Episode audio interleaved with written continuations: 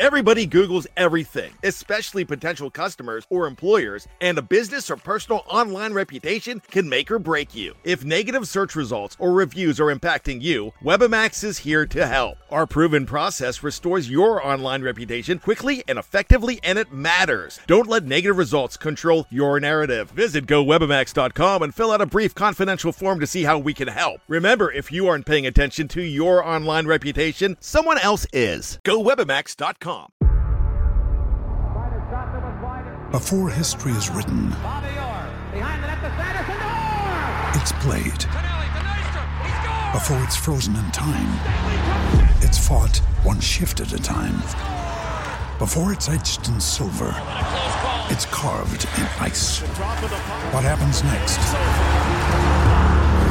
will last forever. The Stanley Cup Final on ABC and ESPN Plus begins Saturday. Another day is here, and you're ready for it. What to wear? Check. Breakfast, lunch, and dinner? Check. Planning for what's next and how to save for it? That's where Bank of America can help. For your financial to dos, Bank of America has experts ready to help get you closer to your goals. Get started at one of our local financial centers or 24-7 in our mobile banking app. Find a location near you at bankofamerica.com slash talk to us. What would you like the power to do? Mobile banking requires downloading the app and is only available for select devices. Message and data rates may apply. Bank of America and a member FDIC. Now's the time to save 30% on wedding jewelry, only on BlueNile.com. Make sure your wedding ring is the one with your pick of diamond and lab grown diamond bands, all hand finished and graded for excellence. Or surprise her with something blue she'll love for life, like a stunning pair of sapphire earrings. Blue Nile's jewelry experts are available 24 7 to help, from fit questions to style advice. Right now, get up to 30% off at BlueNile.com. BlueNile.com.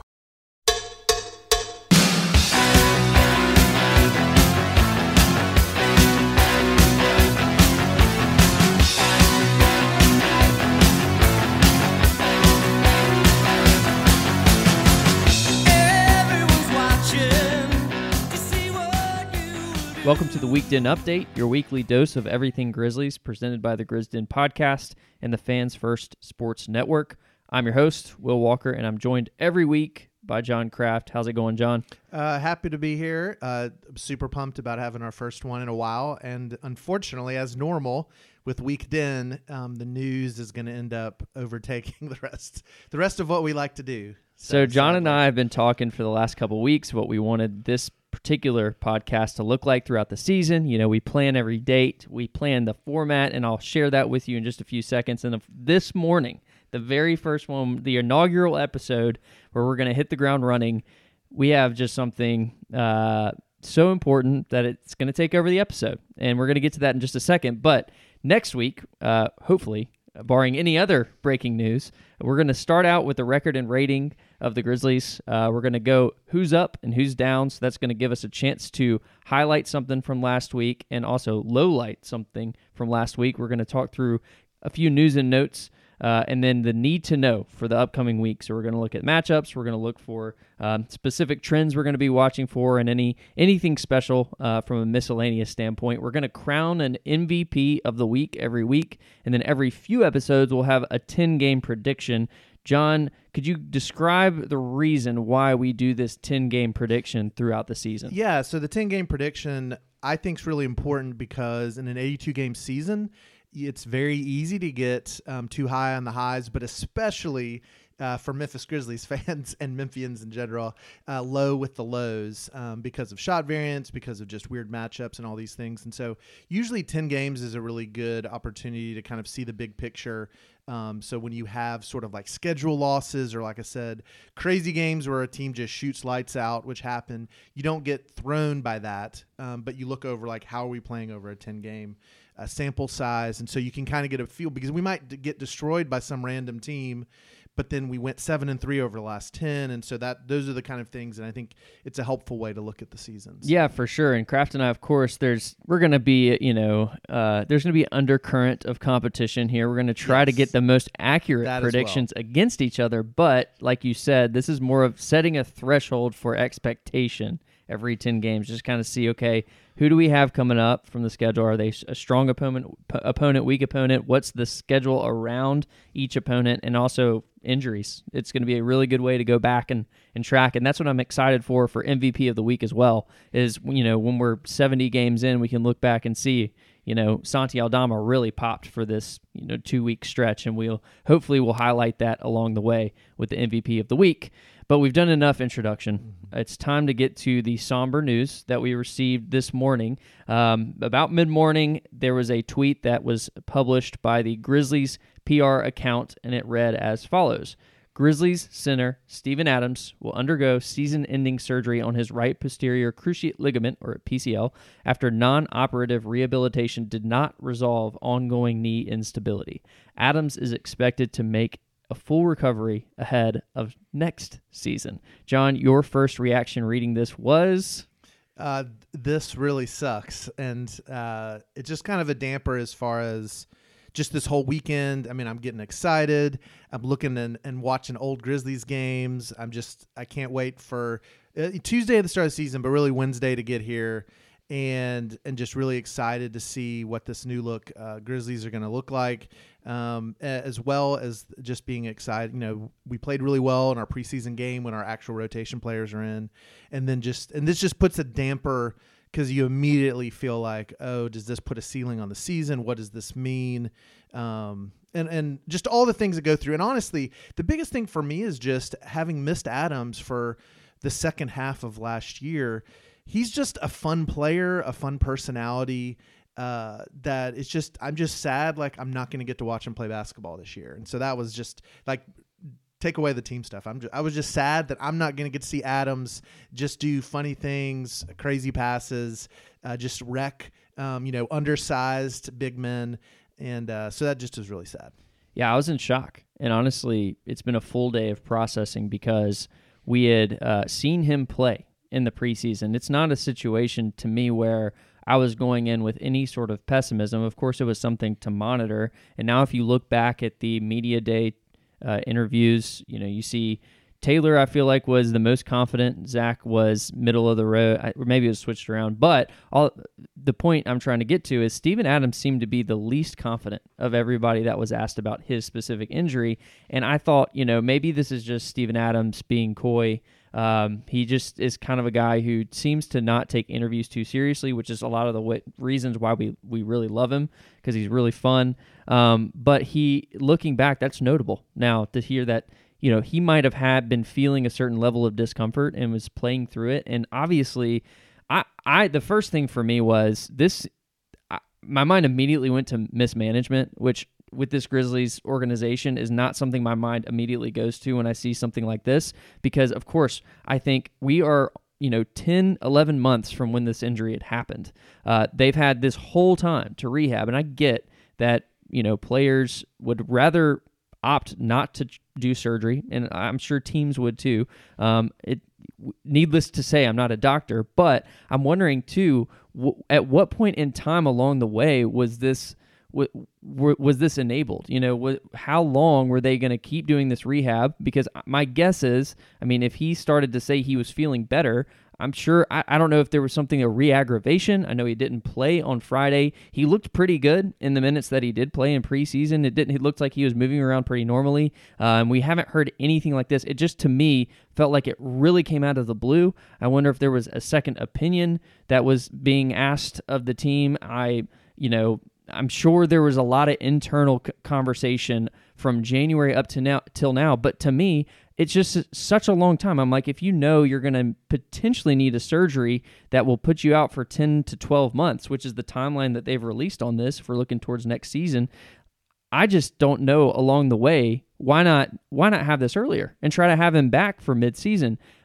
I just don't understand. Um, and so that was my first reaction was just shock at the news because of the fact that he had been playing in preseason and then just almost a level of just anger. I'm like, what happened behind the scenes? And of course, we're never going to know unless somebody goes and potentially goes on the record with something. Uh, but not likely with the Grizzlies. not likely with the Grizzlies. And so, yes, I mean, we can, you know, that's one element of this. But then the other element is on the floor. How how crucial Steven Adams was to this team's success. We can argue how crucial he should be. But my opinion on the matter is you have your core three, and this the front office has identified the need, which is Jaren Jackson is not a true five. I don't think he will be. He, he could be in closing lineups against favorable matchups.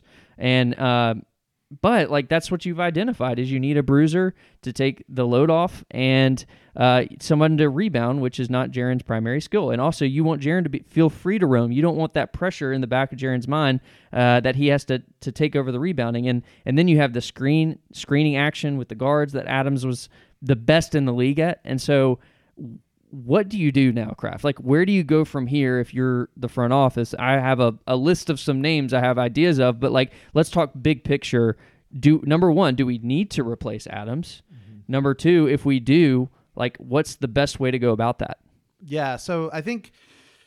I mean that's what's sad. I mean I'm I probably uh, of of a lot of the people I talk to I'm you know not sh- shockingly I know to people I'm not as pessimistic about the season um, as maybe some people were immediately. Just because honestly, we played the second half of the season without him last year, and I just for me the sadness comes from it. Just it.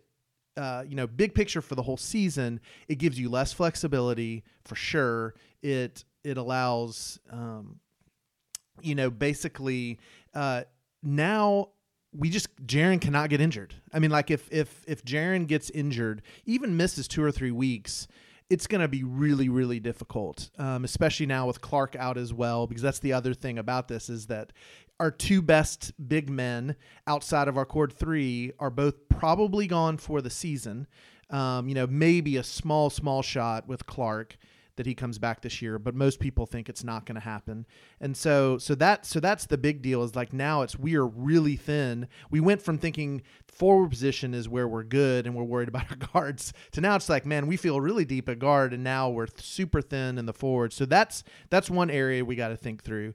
But yeah, so the the big things that rebounding is really what Adams brought. Uh, a little bit of just basketball IQ with the offense and then and then the screens that he set, which which just allowed guys to get so open. And it's been said often that Adams, it's not that he he is an elite role player, and the big thing about Adams is he makes Jaren better, he makes Ja better, and he makes Bane better. Like all three of those players are better when when they're playing with Steven Adams, and that's really that's a huge loss. Um, and I'll get to why I'm not as pessimistic later, but I do want to like sit sit in it for a minute before I I always want to go straight to the like it's going to be okay and here's why but we have to really sit in that. And so the biggest thing big picture uh, that the front office has to think through is we have now Adams and Clarke both of whom have had massive surgeries. One who is now a center you know hitting 30 uh, with now a couple knee surgeries in um, obviously missed an entire year. We have Brandon Clarke who's coming back from Achilles, and while every you know again all the surgeries seem to be going well and everybody's super positive, just it is rare to see guys come back, especially people who um, you know athleticism and explosiveness is a major part of their game. And so the front office is going to really have to think do we get some short-term help um, and we'll talk about maybe that in a minute how they can do that do we get short-term help to try to maximize this season or do we make this season a laboratory a little bit of how much can we play Jaren at the five? Um, do we need to start looking for who is going to be that that fifth starter? You know, moving on from Adams and maybe even Clarke. And we're just those are the questions that we're going to have to answer. You know, and and hopefully, you know, you were talking about Adams being negative, Jenkins being positive, and then Kleiman being in the middle. And I'm just, I am hoping. I feel like I'm hoping that in the front office, this wasn't a massive surprise that is probably disappointing. They were probably hoping, but the, my hope is that they have that somewhere on a whiteboard, there's a lot of plans of, okay, if this goes the way it may go, you know, or the pessimistic, then here's what we're going to do. You know, so. yeah, I would say too, just to add on what you said and what my uh, point was uh, leading to earlier Steven Adams, I think, is probably at his peak is the perfect complement for what you need. However, more importantly, he's the archetype for the the player that you really need in that role. And I'm not right. saying he's the only one no. in the league that can fill that role. So that's that is right. the the encouraging part. Uh, you know, you had the guy in the building, and that's the sadness. Is like you have it yeah. here. It's yeah. just now you don't anymore this season. And all of a sudden, there's the margin for error is just so much slimmer. Right. You were talking about Jaren's injury risk, like, and the risk now is to, um, you know, the play style too. How much can you experiment in a regular season where, uh, to me at least, you have to be uh, based on the fact that we didn't have Steven Adams in last year's playoffs and how much that was a struggle with the depth. I'm looking ahead to this playoffs and I'm like, I want as favorable of a matchup as possible. I don't want to be playing Right. from behind, which we have tended to do anyway from a favorable seed. So I'm not saying like it guarantees anything, but this team has really been uh, like it's been a regular season machine so far, Right. and I want that to continue. I don't want to lose momentum. In the back of my head, though, I am thinking if something were to happen, all of a sudden this year is no longer about the playoffs anymore. It's about like really figuring out who you have in the young guys, and you know, it's it's about development, which is it's it doesn't align with the linear track that we've been going on, but we have to also take a step back potentially and remind ourselves of all the injuries that we sustained and the Clarke one just combined. It's just there's a lot there, and um, but I think the optimistic side again is that Steven Adams is the archetype for a player, and those those players are out there. We could probably Yes. find them. Well, and and to get nerdy, I want to get get so for the listeners, I'm gonna get nerdy for just a second because one of the big things when it comes to analytics is a thing they call the four factors, um, and we talk about offensive and defensive efficiency, and this kind of has to do with this, but we have four factors. Uh, that people really look at, analytic people, and that is effective field goal percentage, which is basically just what kind of shots are you getting and are they going in, uh, free throw rate percentage, which is how many free throws you're making, uh, offensive rebound percentage, you know, or if you're on defense, keeping people from offensive rebound. So offensive rebound percentage and then turnover percentage. Well, one of the reasons why we've been a regular season monster, and one of the reasons uh, that Steven Adams is so amazing is the rebounding percentage is unbelievable. As in, Steven Adams is basically the number one offensive rebounder uh, in in the world, honestly, in the NBA. And so we we really killed people on the boards when he was in there. We were a great team. Uh, re, you know, we were just a great rebounding team. Uh, we've been great at turnover percentage. Uh, we were getting better at free throw rate. Uh, and obviously, so Steven Adams does not help with free throw rate. Steven Adams probably does not help that much with effective field goal percentage, except for us getting good shots off of offensive rebounds that he creates. So there's a little bit there. And the hope was with the Marcus Smart, Dillon Brooks trade off and just a lot of internal development that our effective field goal percentage was going to be way better because if you look back the last two years even though we've won a lot of games been the two seed we that is just where we really struggle and so what's going to have to happen now is we got to we got to hope that we are going to have a better effective field goal percentage. We're going to have a better free throw rate. We're going to keep our great turnover percentage. Uh, but then the rebound is the big worry. Is both, um, and and honestly, the biggest worry is the, on the defensive side because we are a top defense but uh, we are it's amazing how good of a defense we are because even with adams playing half the season last year we still did not have a great rebounding percentage um, and so that's sort of that sort of can we be so you know can we be so amazing at hitting threes and so amazing at turning the ball over uh, turning other people over and not turning the ball over ourselves to make up for that you know the rebounding percentage we're going to lose with Adams. And that's kind of going to be the interesting question with who we look at and and just how this season goes. Yeah, and you also had Dillon Brooks contributing to the effective field goal percentage in a negative way. And so, Right. do you like one of the worst. yeah, yeah. Do you backfill that with somebody who can shoot, and then you know, does your offense take a different complexion at that point, and how does that look affect the numbers? Right, because that's one thing. I mean, you know, it's funny because like like Matt Herdlicka, who's someone who's been on the podcast uh, before as a guest, and some other guys,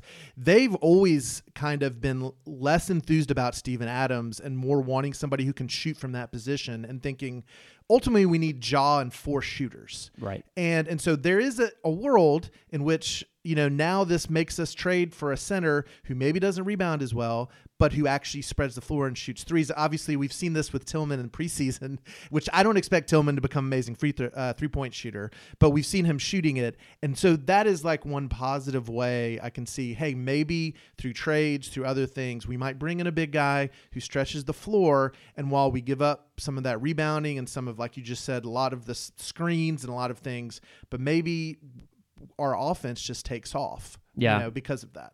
And also, I mean, this is marginal, but do you is your need of offensive rebounding less when you have guys that are just better shooters? You know, so it's like that chicken or the egg right. situation. I mean, that's I mean, it's funny because you look and you know one of the things I looked at, I looked at cleaning the glass just to see, and it was interesting that like you had some great defenses who defended the boards really well in like Boston, Miami. I mean, all the Milwaukee, the typical, and we were actually the weirdos who had the top four defense that didn't rebound well uh, from the defensive side. But then you also, you know, who you had who was the best offensive rebounding percentage team, Houston.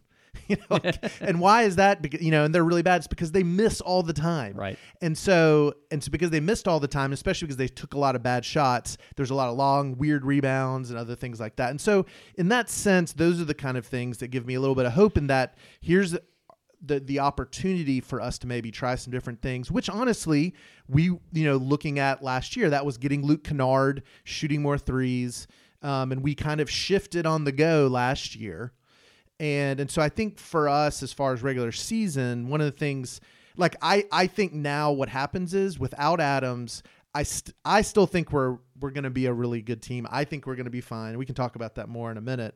But I think what's sad is when we play the Lakers, when we play the Bucks, when we play these teams that have two big guys um, or just are big in general, uh, it's going to be interesting. And it might mean that, like, when it gets down the road, obviously our team can look totally different by April. But it might mean that we're going to look at matchups more than seed potentially in the playoffs or things like that. Because, Totally. you know, I, I, I think that honestly, uh, if if you know those we had two coin flip games against the Lakers, um, LeBron made that amazing shot, uh, you know. But let's say he he misses that shot and we go on. Like I don't think we would have missed Adams against the Warriors, you know. And and I don't know. It'll be interesting. I'm not, you know. Spoiler alert to our talk about the matchups. I'm interested to see what it's like with the Nuggets. I don't know about that. But I know that for like the Warriors in particular, like we don't really need Adams in that matchup. You know, we saw with the T Wolves, we didn't really need Adams. You know, of course, that was before they got Gobert, so who knows? But just those are the kind of things that'll be interesting to watch as the season goes on. And I also just think that we have a smart front office who's going to adapt. We have a really great regular season coach. So Yep. Let's talk about the mechanisms by which we can actually uh, bring somebody on board. Bobby Marks had a tweet that he had earlier today. It said that the Grizzlies can file a disabled player exception request to the NBA for Adams. They have to accept that request, and then 50% of Adams' salary is what we get to use um, for that disabled player exception. And However, they do not provide an extra roster spot. So that's going to be an interesting uh, problem to solve, honestly, because we do have a full roster. We've already used three two ways, and they would, yeah, they would they would have to open up something, and that begs the question: Okay, there's two ways to open something up. The first way is you already have something temporary coming when Ja Morant's suspension. It's after five games. You get you get relief for I think it's 20 games after that. Um, and so you can sign a replacement player to that spot, but of course that doesn't that only spans until Ja Morant is back from his suspension. So then after that, you would have to waive someone or make a trade and that to open up a roster spot to then even use the disabled player exception. So the question becomes, okay, who on our roster at that point are you comfortable with waiving? And as of right now, the lowest man on the pecking order is Kenny Lofton Jr. Now, he happens to be a front court player that is now all of a sudden probably going to get backup minutes here at the four and the five. Uh, and so you have Tillman, you have Jaren, you have Santi Aldama, and now you have Kenny Lofton. And those are theoretically your rotation right now at the four and five spot. And so, can he prove enough through the first 25 games to then make the front office think, okay, either we don't have to waive him to create a roster spot, or we can find another way in which we can get a better player via trade. And maybe at that point, you sacrifice a different player on your roster. Or, I mean, we can even talk about the prospect of do you want Steven Adams or Brandon Clarke on your roster at this point? Maybe we're playing well enough to where that's a real question um, where you don't want that risk down the line. And you referred to that earlier. Um, we we also are 17.1 below the luxury tax, and we have the non-tech tax mid-level. We have a 7.5 million dollar trade exception. We have the four and a half million dollar biannual exception. All that to say, we're not completely inflexible with our options there's just if we're going to talk trade, that opens up a lot more. But if you're looking just for more temporary help, th- there's a couple things we can do. Right. Well, and I mean, at, at the end of the day, that's like if a center right now is available, um, that probably means they're not that great. Right. Uh, and so that's one thing that is hard. I mean, you know, that's not to say, obviously, Grizzlies fans uh, have known many a, a pickup, uh, even guys, uh, even like a Gilbert Arenas coming out, uh, coming from the from the uh, you know like the Y uh, to actually play a decent role for us. So that it's not unheard of. I even got even saw some people throwing around Marc Gasol's name, which was hilarious to me, but which which tugged the heartstrings. But it's not happening. Not happening. But but part of that uh, you know so so my thought is i think we will we're going to sign somebody um, i think on, on the sixth game and i think that becomes available november 2nd uh, and it looks like you know we had always we had kind of uh, thought that that would be a guard like a point guard to kind of make up for Ja um, but now it almost it almost certainly will be a big man.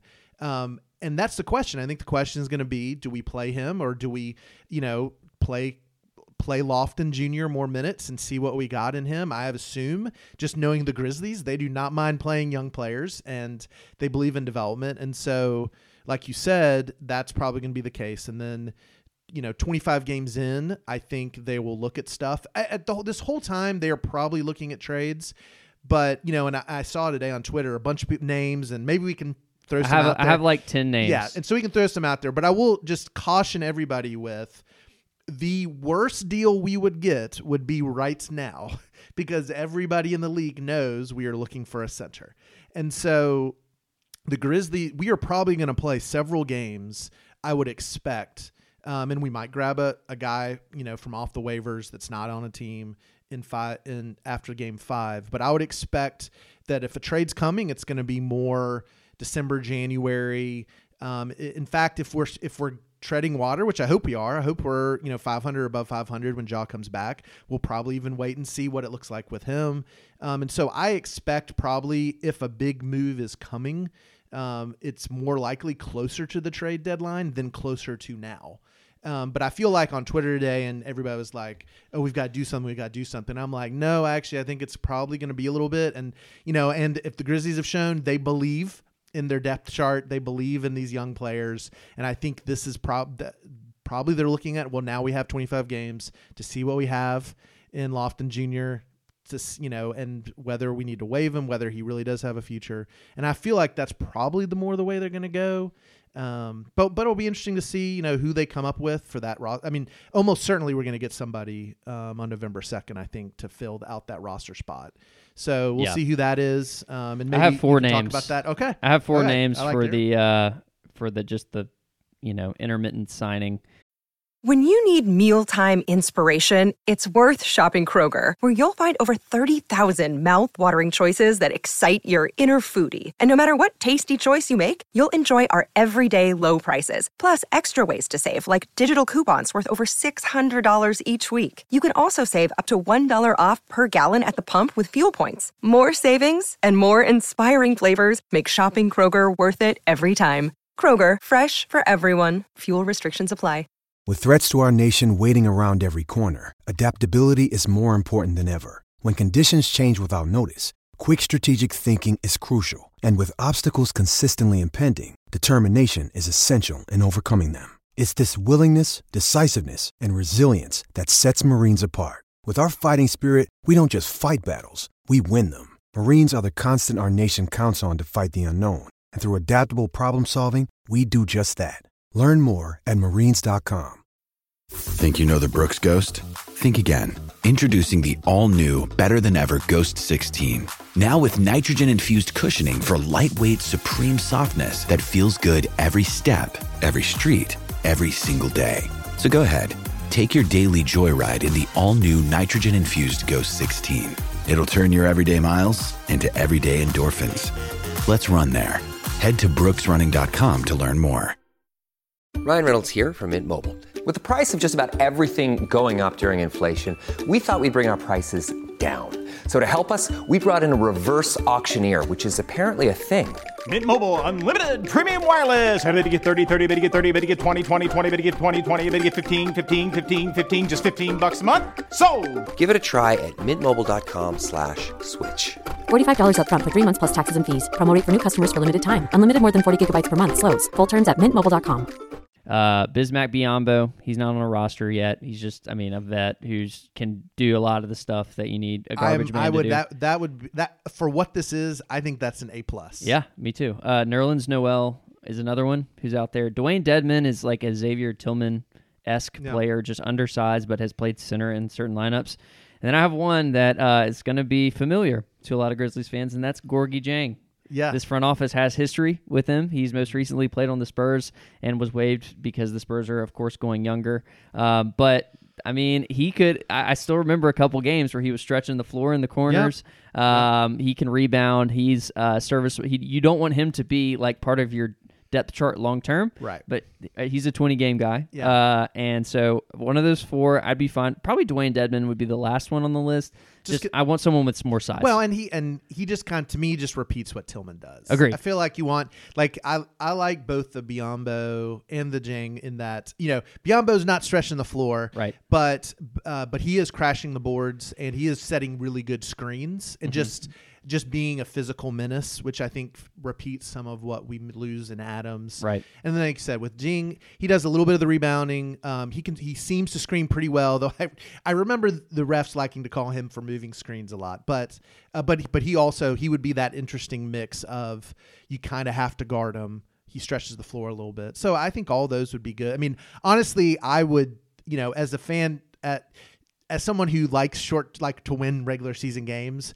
I think I would if we were able to get Biyombo or Gorgui or honestly probably any of those four names, I think I would struggle with not playing them um, and playing Lofton, even though uh, it's shown our front office does a good job of developing guys. So we'll see. I have also a list of trade candidates, and this is from like least exciting to most exciting, in my opinion, in terms of their fit. And also, most exciting would be because I don't think this is as realistic, and these teams would probably command a higher price, but they're worth it. Uh, Mason Plumlee, Plumlee would be the first one on the list, kind of that lower level. Um, he just. He's up there in rebounding rate and just kind of does all the little things that you need a, he, a he center also is to a, do. he's a good he's a good free throw line passer. Yeah. I think too. Agreed. Like kind of the way Adams is. energy. Um, Jericho Sims currently third on the depth chart. I actually have Isaiah Hartenstein as well, who I've always uh, loved. and he's an and he is one of those guys that the analytics love. Yes. and so that I I would keep an eye I mean, for everybody talks about the Grizzlies being a spreadsheet team. He is definitely a guy who would be high on the spreadsheet For so. sure. Uh, Clint Capela, I also have listed here as well. Who knows what the Hawks are going to do? You and I both took their over. So, I mean, Yeah. Clint Capela and Trae Young just fit really well. I think there's a um, an allegory there to Ja and Steven Adams. Obviously, I'd prefer Ja and Stevo to, to Trae and Clint, but there there's something there. Uh, Robert Williams is an interesting name because he got traded from the Celtics to the Portland Trailblazers. We're unsure of what the Trailblazers' direction is going to be right now. They already have DeAndre Ayton, um, and so how does that going to work? And he's injury prone, of course, and we have enough injury prone guys, but he's shown that at a very high level, like he and Jaren would be uh, menacing I to, mean, to the teams. two of them and Marcus Smart together, like that, Yeah. we would. Uh, but I'll say, I mean, th- but he's the exact kind of candidate where I know I was seeing a lot of talk on Twitter about him today, and that's great. But he's t- exactly the kind of guy who we would get in January, Yes. or closer to the trade deadline. 100%. You know, after the And- Blazers have kind of given up on the season, and they're trying to extract so much, much- value from Right. their assets. Is like, is that are you going to win, quote unquote, that trade, or is it going to be Right. even? You right. know, you don't and know. and do, and is it worth it long term for us to start giving up our first round draft 100%. picks just for a guy who's fitting in for the Steven Adams role? Right. Like I mean that that's the stuff we're gonna have to really. I mean, which will become clear I think as we see us play out in the regular season and what we look like. two more names. Uh, Ivica Zu- Zubac, who's on the Clippers. I just think like he's a perfect, uh, knows his role. Um, he's gonna be like very important for the Clippers this season, and so I don't know. That's why he's lowered on the list. And then the last guy is Wendell Carter Jr. I just think like it's not happening with him, but he's a he's a he'd be the perfect complement to Jaren. Uh, can do all the things well that Jaren has struggled with, but also he can shoot.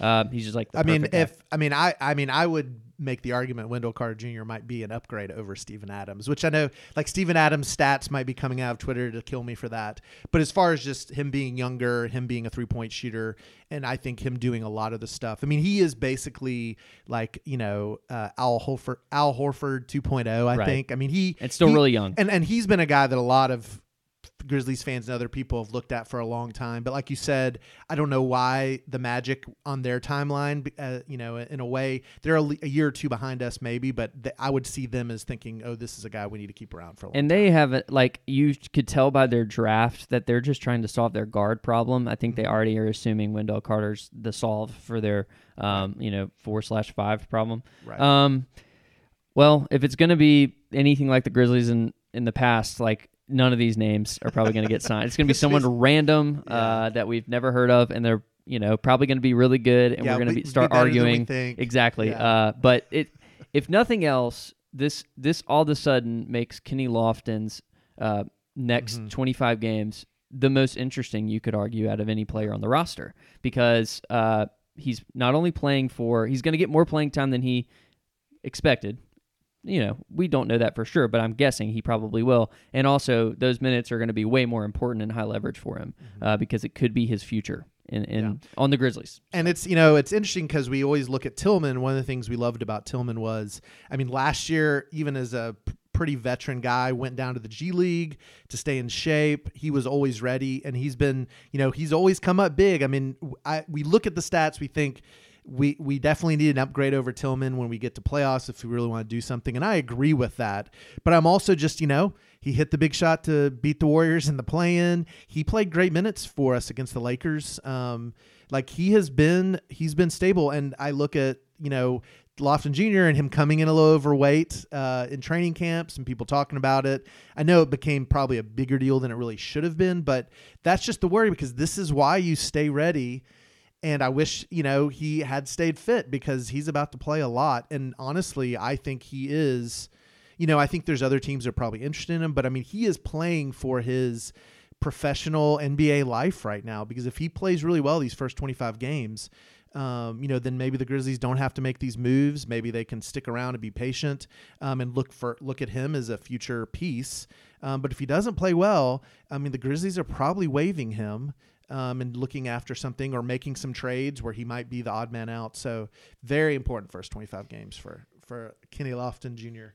All right, we've got one more thing to mention before our 10 game prediction, and then we'll be signing off. Uh, there was an article released on ESPN.com. It was by Baxter Holmes and Tim McMahon, and Tim McMahon is the sort of area reporter, the Southwest Division guy for, for ESPN. He's also on some of their flagship basketball podcasts.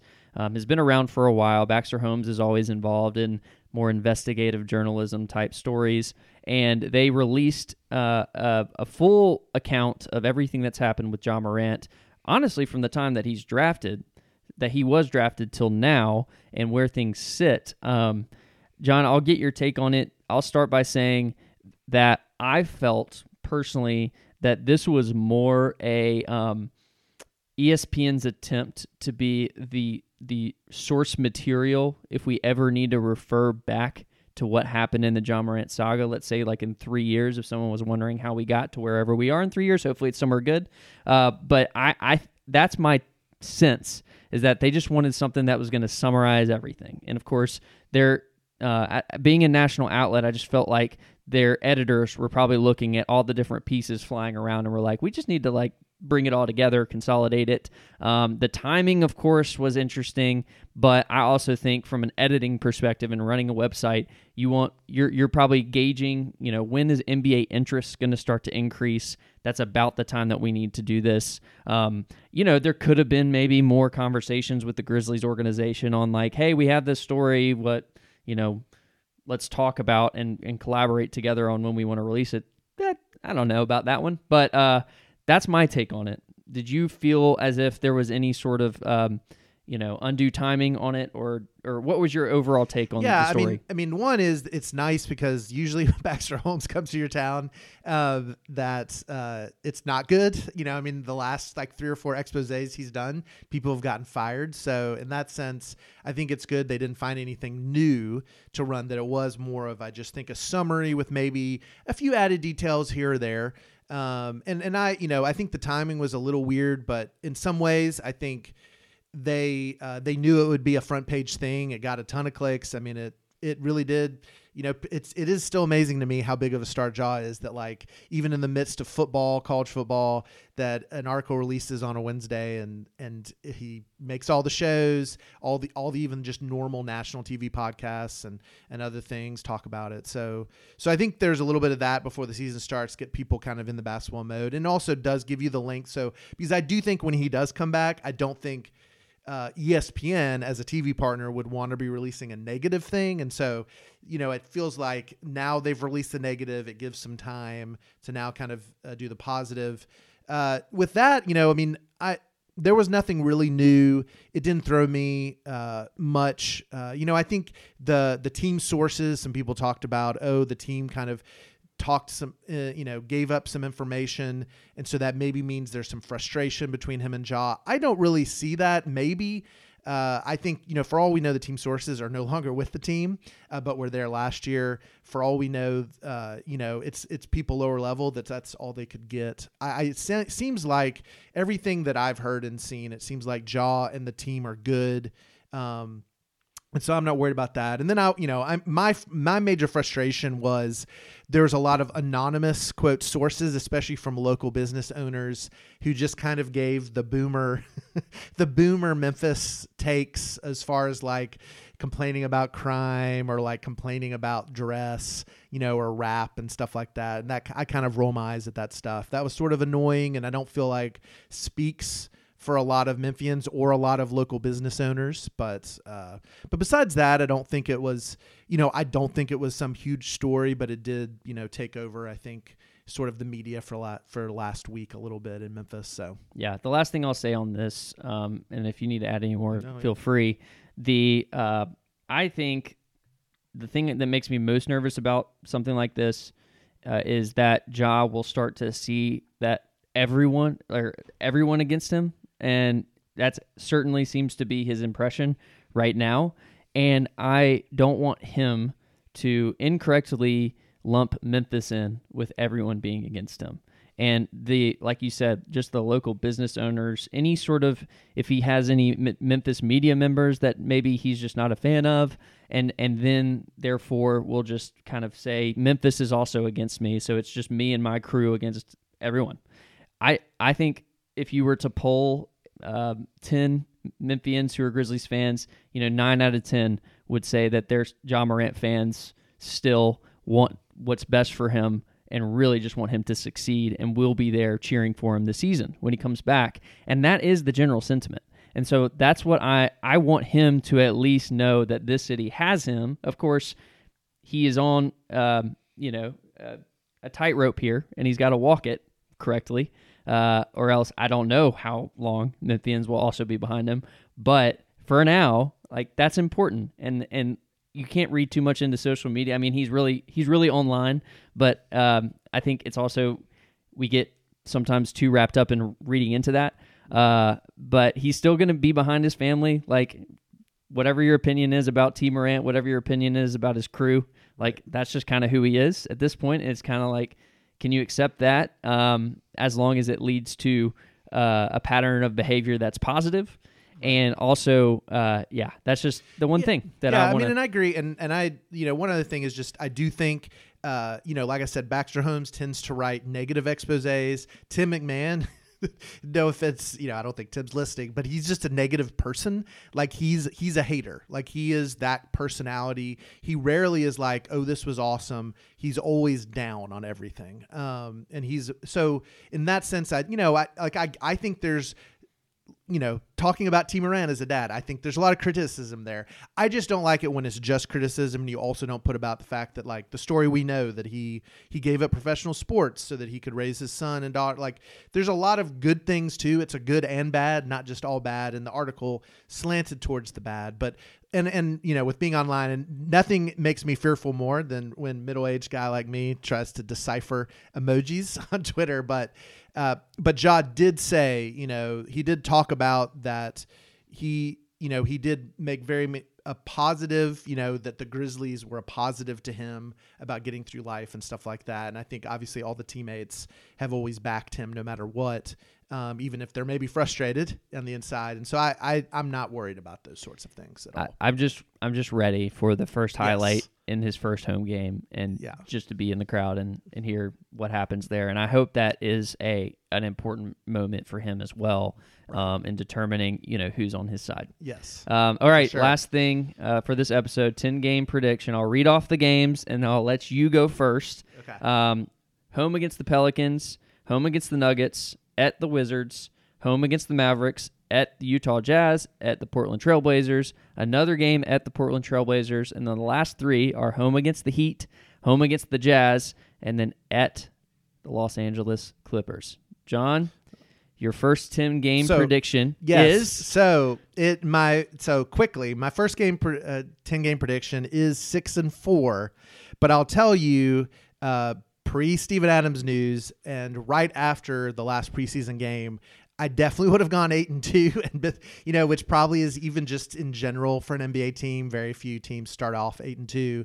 Uh, but so I still because I think the schedule is very manageable. I honestly am tempted to even go seven and three, but I'm gonna go six and four because of the Adams news, uh, and just there's you know there's some weird games like at Wizards should be a win, but it's on a back to back, so who knows what that means. There's just a lot of stuff like that, but it is a very manageable schedule with who we're playing. Um, it'll be interesting. I mean, I think very early on, we get sort of what's seen as a peer to us in the Pelicans and the Mavs. We also get the title, uh, you know, the NBA title champions in the Nuggets. Get to kind of see what what's going on there. So we get kind of a good test. But I I loved what I saw of our last preseason game. It has me very confident, and one of the reasons why I'm not in total despair is because Adams did not play in that game, and I just saw that we moved the ball well. I really liked, I felt like our offense was moving better than it has in years past, that people were touching the ball. Um, you know, I liked the amount of threes we were getting up and a lot of open shots. And I just, I just thought we looked like a really good, uh, well coached team that, that, passed the ball in shares. I thought Marcus Smart looked really good. So because of that, I'm still going six and four. Uh, think we're going to be above 500.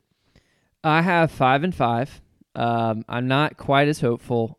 The uh, Adams injury has brought me down. I was going to say six and four before now. Um, we have five at home, five on the road. The Wizards back to back. I still count that as a win. But the the names that are now um, really important keys to these games are Jonas Valanciunas, Nikola Jokic, which he was going to be anyway, but Walker Kessler, Bam Adebayo, and Ivica Zubac. And so we're playing all of these guys who are your stereotypical five. Bam's a little bit more stretch for uh, five, but I just, you know, the three game road trip also out at the Jazz. They have one of the best home court advantages. And then at the Blazers twice, the thing that makes me nervous is that it's really early in the season for them.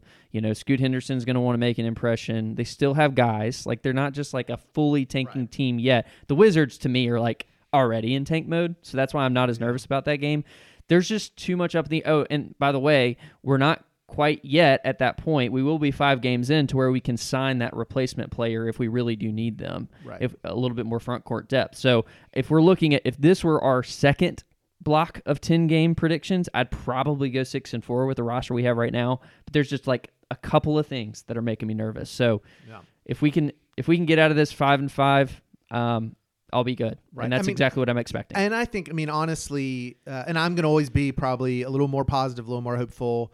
Uh, but you know, I think, I mean, it's always been 500 or maybe even a little bit better before Ja comes back was always going to be a win. And so, you know, you know, and so I'm hoping we get a little bit of we get a little over 500 these first 10 because you know, spoiler up to the next the next 10 is a little more challenging. And so hopefully uh, these first 10 we can come out, um, start well, and uh, you know, and put up a fi- you know at least be 500, five and five. That's the hope. So.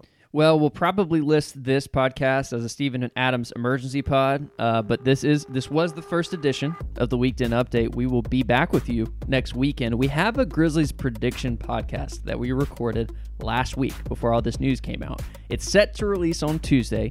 We are still deciding whether or not we want to release that. We might, you know, add some caveats in there, uh, but there was a lot of uh, assumptions made about the health of this team, and and now this this this team is is pretty different. And so we will uh, keep you updated on that. Probably still release it with with a few uh, previews in there. Uh, but Grizzlies season starts on Wednesday night at home against the Pelicans. Going to be a you know division game. Uh, it's going to set the tone, and I want to see the FedEx Forum loud. I'm yeah, excited, and and we need to take advantage of it because if, if, if we have it, injury issues, they have some major injury, injury issues, and we need to take advantage. So. Absolutely. So Well- hey, come out. I, I'd love to see that be a sold out home crowd for the opener and uh, super loud. Give it a good atmosphere. So well, thanks again for joining us for Craft. I'm Will.